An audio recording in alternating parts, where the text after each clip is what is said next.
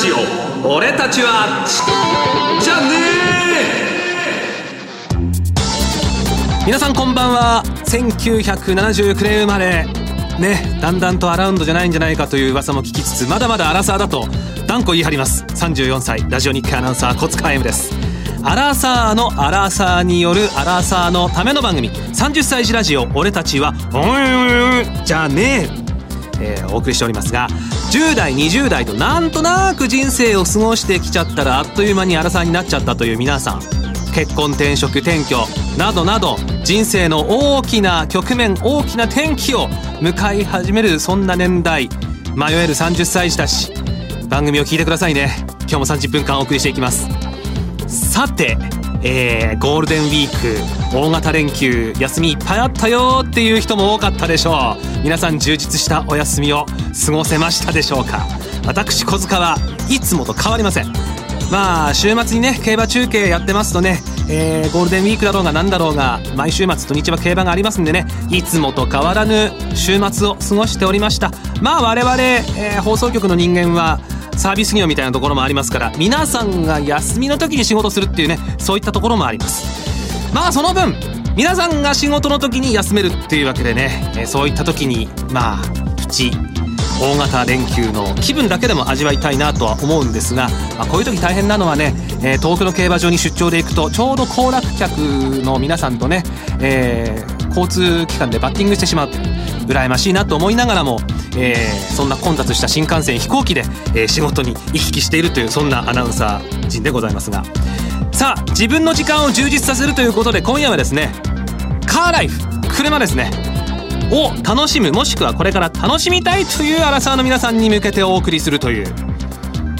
30歳児ラジオ俺たちはいつまでもレギュラー満タンじゃねえ！というね。車をお持ちの皆さんは誰しも一番最初にガソリンスタンドに飛び込んだあの時のことを覚えているんじゃないでしょうか。あの瞬間ちょっと自分大人になったなって思うんですよね。窓をシューッと開けてレギュラー満タンでふっとです。ねでその後セルフのガソリンスタンドに行ってあれどうしたらいいんだっけってまごまごしたりとかね。そういった経験皆さんおありじゃないかなと思いますがただ今回のタイトルはいつまでもレギュラー満タンじゃねえ。さあこれどういうことなんでしょうか。番組内で解明していきたいと思います。さあ今夜のゲストをご紹介しましょう。昭和シェル石油株式会社リテールエポックプロジェクトチームより中村和樹さんです。よろしくお願いします。お願いします。あれちょっと声がちっちゃいですよ。よろしくお願いします。緊張されてます。はい。はい、えー、こういうまあテレビラジオにご出演されるのは初めてです。あ本当ですか。でもなんかあの情報によると結構普段からラジオには親しんでいらっしゃるって聞きましたよ。そうですね。通勤時間中であるとか、はい。えー、ラジコを用いてですね。なるほど。スマホで聞いてるわけですね。ありがとうございます。ちなみに最近ねあの若い方でなかなかラジオを聞かれるっていう方あんまり多くないんですけどもなんかきっかけはあったんですか？そうですね。新しいあのスマートフォンに変えてからですかね。あであのダウンロードをしてラジコラジコはい。聞いてますラジコきっかけでラジオにそうか、はい、そういうパターンもある。まああのまあ勝手にさっき若いって言っちゃいましたけどおいくついらっしゃいます？まあ26にああやっぱり若い。はい。今年26に今年26年ということはまだ25歳。今25ですということはあれ？えっ、ー、と今年平成26年だから、はい、平成生まれ？えっ、ー、とギリギリ昭和なんです。あギリギリ昭和ですか。63年。63年。ああよかった。なんかちょっとほっとした自分がありますけれどもね、えー、そんなあ20まだ5歳今年6歳ということで、はい、そろそろアラサーに近づいてくるかなって感じですか？そうですね。素敵な30代になれればなと思ってます。はい。ぜひなってください、はい、なかなかなろうと思っても僕みたいになれなかった人間もいますんでね。という中村さんと今日はお送りしていくんですが車を楽しむための第一歩ガソリンについて詳しく伺っていこうかなと思っております、はいえー、今夜の30歳児ラジオ俺たちはいつまでもレギュラー満タンじゃねえ。このタイトルの意味はきっと30分後には分かっているはず。どうぞ30分間お付き合いください。30歳児ラジオ俺たちはしじゃねえ。30歳児ラジオ、俺たちはいつまでもレギュラー満タンじゃねえということで、昭和シェル石油株式会社より中村和樹さんをゲストにお迎えしております。改めてよろしくお願いします。よろしくお願いします。さて、あの、まあ、先ほどね、番組オープニングでもお伝えしましたけれども、昭和シェル石油株式会社。まあ、名前の通り、石油製品の販売をされている会社ですけれども、改めてどんな会社なのか教えていただけますか？はい、えー、当社はですね石油製品あのガソリンであるとか軽油であるとか、はい、そういったものを生産してで、えー、まあ特に馴染みのあるところでいくと、えー、ガソリンスタンドをですね、はい、販売しているという会社になります。はい。あれですよね。はい、昔はあの昭和石油とシェル石油と別でしたよね。そうですね。別でしたのが、えー、1985年に合併をいたしまして、今昭和シェル石油として、うん、えー、あの創業しております。はい。はい。え国内にいくつあるんですかガソリンスタンド？まあ3500箇所ぐらいですね。すごいですね。あのあれですよね貝殻のマークですよね、はい、貝殻の黄色と赤の貝殻のマークですね。はい。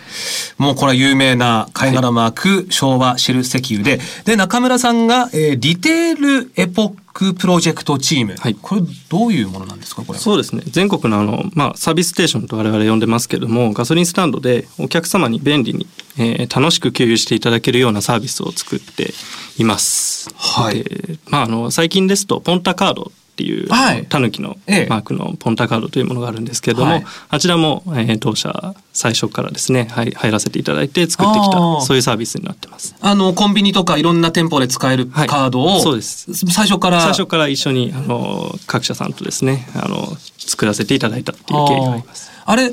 ということはガあのガソリン入れるときにあのカード見せるとちょっとポイントがたまる。そうですね。あなるほど、はい、ポイントがたまりやすいと思いますそうですよね、はい、結構ね 金額が大きい 金額が大きいですもんね。はい、はい、ただですねまああのこの2014年、昨今ですね若い人がなかなか車に乗らない車離れっていうのが結構ニュースになるじゃないですか。はい、あとねガソリン代がどんどん上がっていくとかいう、うん、あの結構ね その ガソリン売ってらっしゃる会社の方にこうやって言うのはなんですけれどもとネガティブな話も多いですよね。そうですね。あの昨日も番組に出演させていただけるということで調べてたんですけども、はい、若者の車離れっていう項目ができているぐらい 浸透しているような。でも自動車の販売台数が下がっているっていうのはあの保有年数が長くなっていると。皆さんあの長く車に乗っていると。いうことが原因でしてなかなか買い替えないとそうなんですよね、うん、ただあの全体の保有台数っていうのは少しずつなんですけどあの伸びていたりするんですね。はい、なので決してあの一言で車離れってあの結論付けるのも結構難しいかなっていうのがあります。うんまあ結局なんだろうな免許は皆さん持ってるわけで、はい、乗りたい人っていうのはいるのかなっていう気もしなくはないですけどね。そうなんですよ。あの実際30代でいくと9割の方が免許を持っているというふうに言われてまして、で車もあの全体の3、えー、60%ぐらいですかねの方が持っていると。あそんなですか？意外と、はい。えー、30代の30代の6割が。ええー、そうなんだ。はい。へえ。まああのまあね全国いろんなね条件があるからなかなかまあ私は今車持ってませんけれども、はい、まあ車が必要なところもあるだろうしそうじゃないところもあるんでしょうけど6割っていうのはイメージ以上に多いですよね。そうですよね。あの思った以上に私も持っているなっていうはい、感じでしたね。中村さんは今お車は？今あの東京に住み始めてからあのかれこれ2年ぐらいになるんですけど、うん、にえー、東京に住み始めてからはあの持ってないと いうような感じになそれまでは持ってました？そうですねそれまではよく乗ってました、はい、まあ実は私もですねあの今の会社に来て間もなく9年半ぐらいになるんですけども、はい、あの前の勤め先が仙台で、はい、でまああの山の上みたいなところに住んでたんで、はい、車がないと生活できなくて。そうですよね、うん、で車はその時は乗ってたんですけれども、はい、今でも欲しいなと思う時あるんですけれどもなかなか東京に住んでるとなくても生活できちゃえるんですよね。えー、そうですね。最近あのカーシェアリングなんかも増えてきてですね、ね、私も結構使うんですけども。使いますはい、うん、であのこういったサービスをまあ皆さん使われる方の中にそのうちの3人に1人くらいっていうのが結構もともと車を購入しようと考えていた人だったりすると。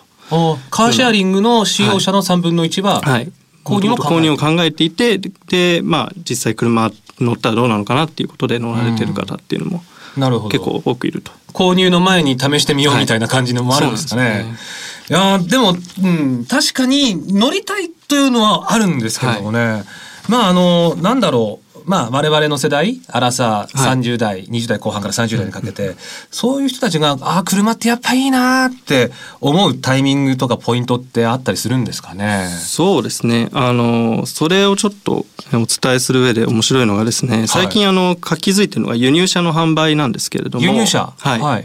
2013年に、えー、輸入車の販売台数っていうのが、えー、30万台を突破っていうことで、ええ、これ実は4年連続で伸びてるんですけども、はい、2009年の倍以上売ってるんです、ね、えー、はい、結構あの増えてきているそうなんですか、はい。ことで今10代に1台弱はもう会社が売れていると。10代に1台弱、はい、えー、街の中まあここスタジオからもあの幹線道路見えますけれどもあれ走ってる10台のうちのおよそ1台近く輸入車であるという、えー、そうですね。販売台数なのでそっか販売台数か。そうですね。10, 10回に1台は、えー、会社が売れていると。まあでもということは結構街中でも輸入車見かける確率は高いってことですよね、はい、いずれにせよね。どんどん増えてきてると。はあそうですか、まあ、あの、最近ね、その、いろんなことがあって、その、エコカー、はい、あの、電気自動車とかね、あの、ハイブリッドとかって、いろんなそういう環境に配慮したものも含めて、はい、そういった、なんだろうな、エコカー的なものが、受けてるんだろうなって、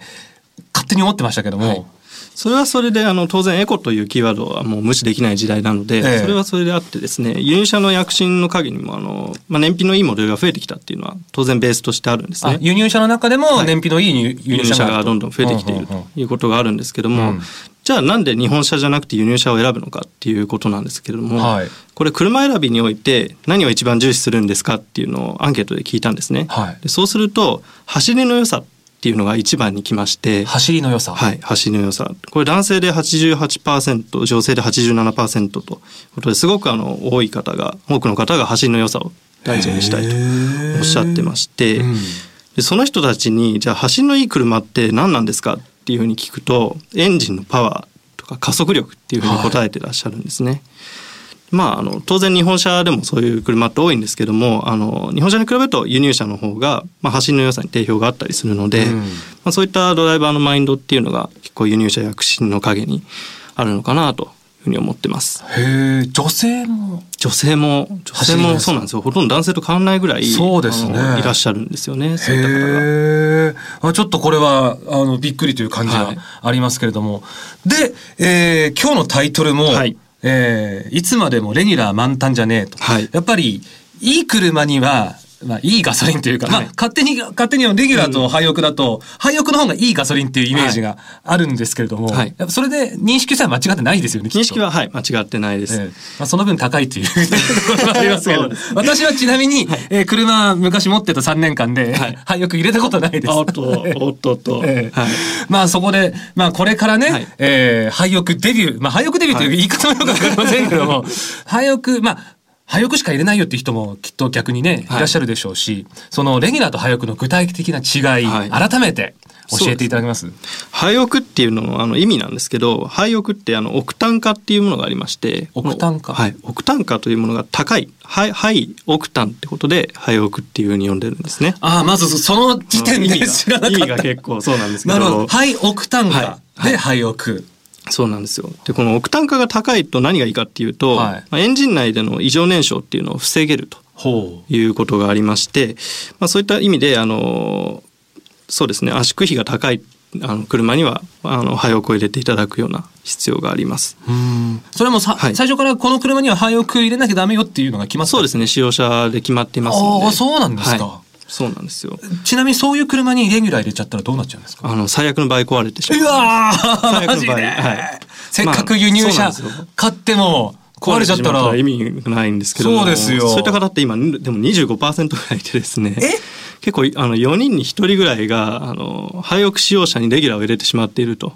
はあ、実態がありま壊れちゃいますよ25%の人、はい、壊れちゃうんですよ、はい、最悪の場合ですけどね、はいはい、逆にその廃屋じゃなくてもいいよという車に、レギュラー、はい、まあレギュラーのガソリン入れる車に廃屋入れたらどうなるんですか？そうですね。あのすごくいいあのことだと思ってましてっていうのはあの廃屋ガソリンにはあの正常剤っていう成分が入ってます。正常剤、はい。でこれ正常剤っていう成分はですねエンジン内の汚れを取り除くことができる成分なんですけども、うん、エンジンってあのあんまり知られてないんですけども正常剤が入ってないガソリンで走り続けると結構エンジン内が汚れていってしまうんですね。要するにレギュラーで走り続けるとってことですね。はい、そうですね。でそうするとあの、まあ、エンジン内のパーツに汚れが付着してしまって、うん、それによって加速とか運転性能みたいなものがそういった車本来の性能っていうのが低下してしまうということがあったりですとかあと、まあ、あのさっきエコっていうキーワードもあったんですけども、はいあの溜まった汚れっていうのは燃料を吸ってしまうのであの燃焼効率が悪くなってしまって結果的に燃費が悪くなってしまうというようなこともあります。うん、はあ。ということは、はい、廃屋使った方がいいってことですか？そうですね。レギュラーの方もあの廃屋を入れていただければ 車本来の性能が維持できるっていうそういうメリットはありますね。やっぱお値段分の価値があるってことですね。はい価値を、はい、価値があると。まあね、はい、あの車も栄養価の高いガソリンの方が、はいいいパフォーマンス、いい長持ちができるのかなという感じがいたします。さあ、ということで皆さん、いつまでもレギュラー満タンじゃねえ、今度は廃屋満タンって言ってみましょう。さて、あの、今回ですね、昭和シェル石油さんが新しいガソリンを開発したということなんですけれども、はい、どんなものなんでしょう？か。はい。えー、シェル V パワーという廃屋ガソリンを、あの、今年の7月1日からですね、あの、全国の昭和シェル系列のガソリンスタンドサービスステーションで販売をさせていただくんですけれども。4月1日、はい。はい。で、こちらのガソリンなんですけども、一応あの、世界今66カ国ですでに販売をされているガソリンでして、うん、で、まあ世界中で磨いてきた独自の技術っていうものがあるんですけども、そういったもので車本来の性能を引き出す、そういうガソリンです。はい。はい。12年ぶりに12年ぶりに。新作新作というか。新作、えー、はい、新しい廃屋ガソリンが誕生する、ということですね。はい、あのー F1 に挑戦されててそ,、はい、そこでっていうことなんですか？そうですね。あのシェルはずっとフェラーリと一緒にですね、はい、F1 に挑戦をしているんですけれども、うん、そこ、まあ、F1 って要は最も過酷で、先端技術がもう盛り込まれたレース環境なんですね。もういろいろなもう技術開発があって、はい、億単位の金をつぎ込んで。全て計算し尽くされたですよね、そうなんですよ、ね、えー、そうした、まあ、あの極限の環境であの最大限性能を発揮するような燃料っていうのをあの我々は作って作ってですね、えー、フェラーリに提供していると。はい。いうことなんですけどもそこでまああのいろんな技術開発っていうものをしてまして、うん、その技術開発で得られた知見であるとか技術であるとかを、えー、今回のガソリンに、えー、反映してます、うん、はい、これはどんなユーザーさんにおすすめですかこれは？もう本当に車が好きであのたまらないっていう方からあとはもうせっかく買ったんだったら長く楽しくあの、うん、使い続けたいなという方まであの使っていただけるんじゃないかなと思ってます。はい、はいこれ今までの廃屋ガソリンとやっぱり全然違うわけですよね。そうですね。あの、まあ、12年ぶりっていうふうに先ほど、はい、あの申し上げたんですけどもあの12年間の間に車も相当進化してまして。あ確かにそうですよね。そうなんですよ。ハイブリッドなんかもあの本当に普及してきたのってこの12年間ぐらいだと思うんですよね。そうですよね。ここ最近ってイメージありますよね、はい、最近ですね、うん、でアイドリングストップがついたりですとか、はい、そういったあの技術革新いろいろ車にあの出てきてるんですけどもそれにしっかりあのどんな車であっても対応できるような形で、えー、今回作っておりますので設計をしておりますので、はい。えーと、改めて7月の1日から。はい。7月の1日からですね、系列のサービスステーションで販売させていただきます。はい。はい、で、えーと、専用のホームページもそうですね。あの、6月中旬に専用のホームページを立ち上げまして、で、一応発売に合わせて7月1日からですね、あの、デビューキャンペーン等あの、行っていきます。はい。車好きのコンテンツであるとか、そのイベントっていうのも多く用意してますので、うん、はい。ぜひ楽しみにしていただければなと思います。はい。シェル V パワー。はい。はい、シェル V パワーです。はい。皆さん覚えておいてください。はい、さて、まあ、あの、中村さん、その、えー、東京に、はい、あの、出られる前は、自分でもう車、乗られてたということですけども、はい、どんな車乗ってらっしゃるんですか？そうですね。あの、まあ、実家の車だったんですけども、ええ、スポーツカーでして、はい、実家にスポーツカー？実家あの車好きの一家でして。ああそうなんですか、はい、マニュアル車でした。もうマニュアル車ってだけでハードル高い。免許取る時も結構焦ってですね。ああ、はい、そっかマニュアルの免許取らないとダメですもんね。オートマ限定じゃないですもんね、えあの一家皆さん車好き？はい。特に両親が車大好きですね。あお父様もお母様も。はい、へえ。何台ぐらいあの実家では持ってたんですか？二台二台して、はい、そのうち一台がマニュアル車だったんですけど。はあ、それがスポーツカーで。はい、そうです、ね。へえ。あということはあの。あの今昭和シル石油さんにあの就職されたのも車好きが高じてなんですか、はい、そうですねそれも一つあの理由としてありますね。あの車運転されてまあいろいろあの感じることってあると思うんですけども、はい、車のどんなところが好きですか？そうですねあのまあ、一人になれる場所だと思うんですよね車って。あもう個室、はい、個室で、まあ、完全に自分あの素の自分になれる場所っていうかですね、はい。でそういったところであの運転をしてると結構リフレッシュできてですね、うん。でまああの先日も実家の愛知県に帰った際にですね山道を運転してたんですけど、ええ。まあ、戻ってきて東東京でまた仕事をし始めたらすごくあの仕事がはかどったりなんかしてね。ああそうですか、はい。まあ、そういう作用があるのかななんていうふうに思ってます。うん。一人で乗ることがやっぱ多いですか？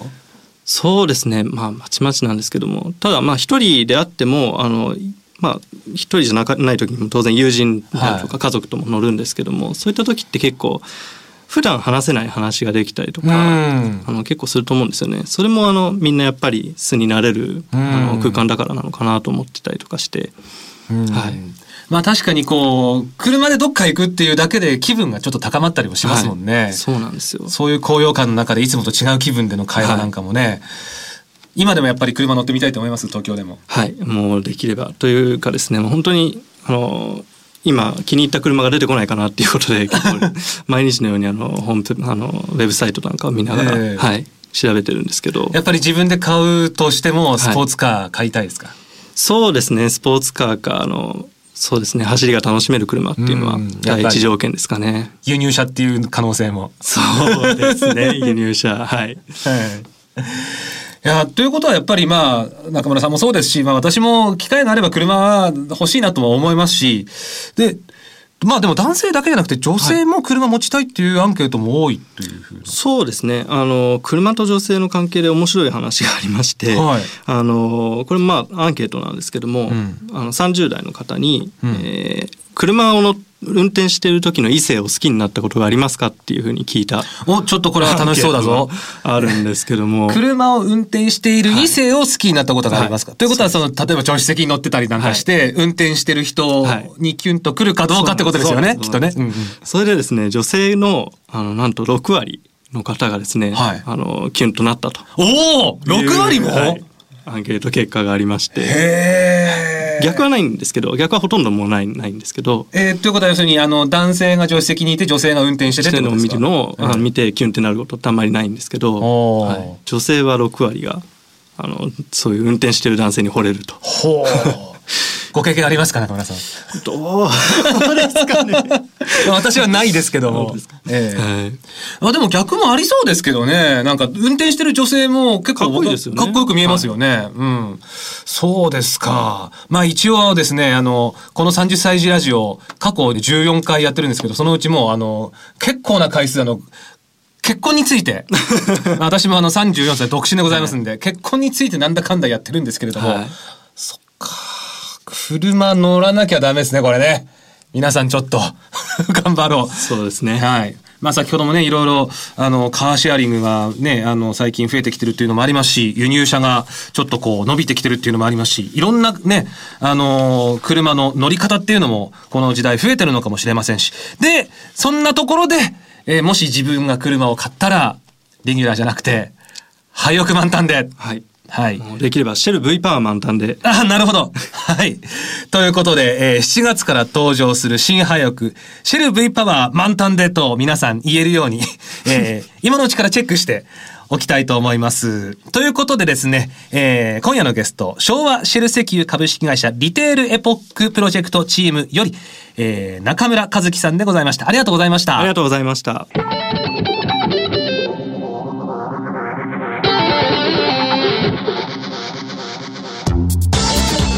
30歳児ラジオ俺たちはいつまでもレギュラー満タンじゃねえお送りしてまいりました。いやーなんかこう知ってるようで知らないことだらけでねレギュラーと廃屋の違いもそうですしね輸入車の販売がぐっと伸びているっていうその理由も含めてあって思いましたし何よりも最後にね、えー女性の6割が運転している異性にキュンときたことがあるっていうのもねいやこれはちょっとね、車乗ってみようかなって思わせる要素がこの30分間にいっぱい詰まっていたんじゃないでしょうか。そして、えーいつまでもレギュラー満タンじゃねえの意味も皆さん分かっていただけたのではないかなと思います。さて番組では皆さんからのご感想そしてこのテーマでぜひなんていうメールも募集しております。詳細は番組のホームページなどに随時アップいたします。ぜひ30歳ラジオで検索してください。さらに番組ツイッターも動かしてますよアカウント名は数字の30にアルファベットで「歳」その後に「ラジオ」30歳ラジオです。リニューアルして絶好調の Twitter30 歳ラジオ。ぜひフォローお願いいたします。30歳児ラジオ俺たちは「ねじゃねえ」毎週火曜日夜10時22時からの放送です。ぜひホームページ Twitter などで番組の情報をチェックしていただきまして楽しみにお待ちいただきたいと思います。それでは皆さんまた来週お会いしましょう。さようなら。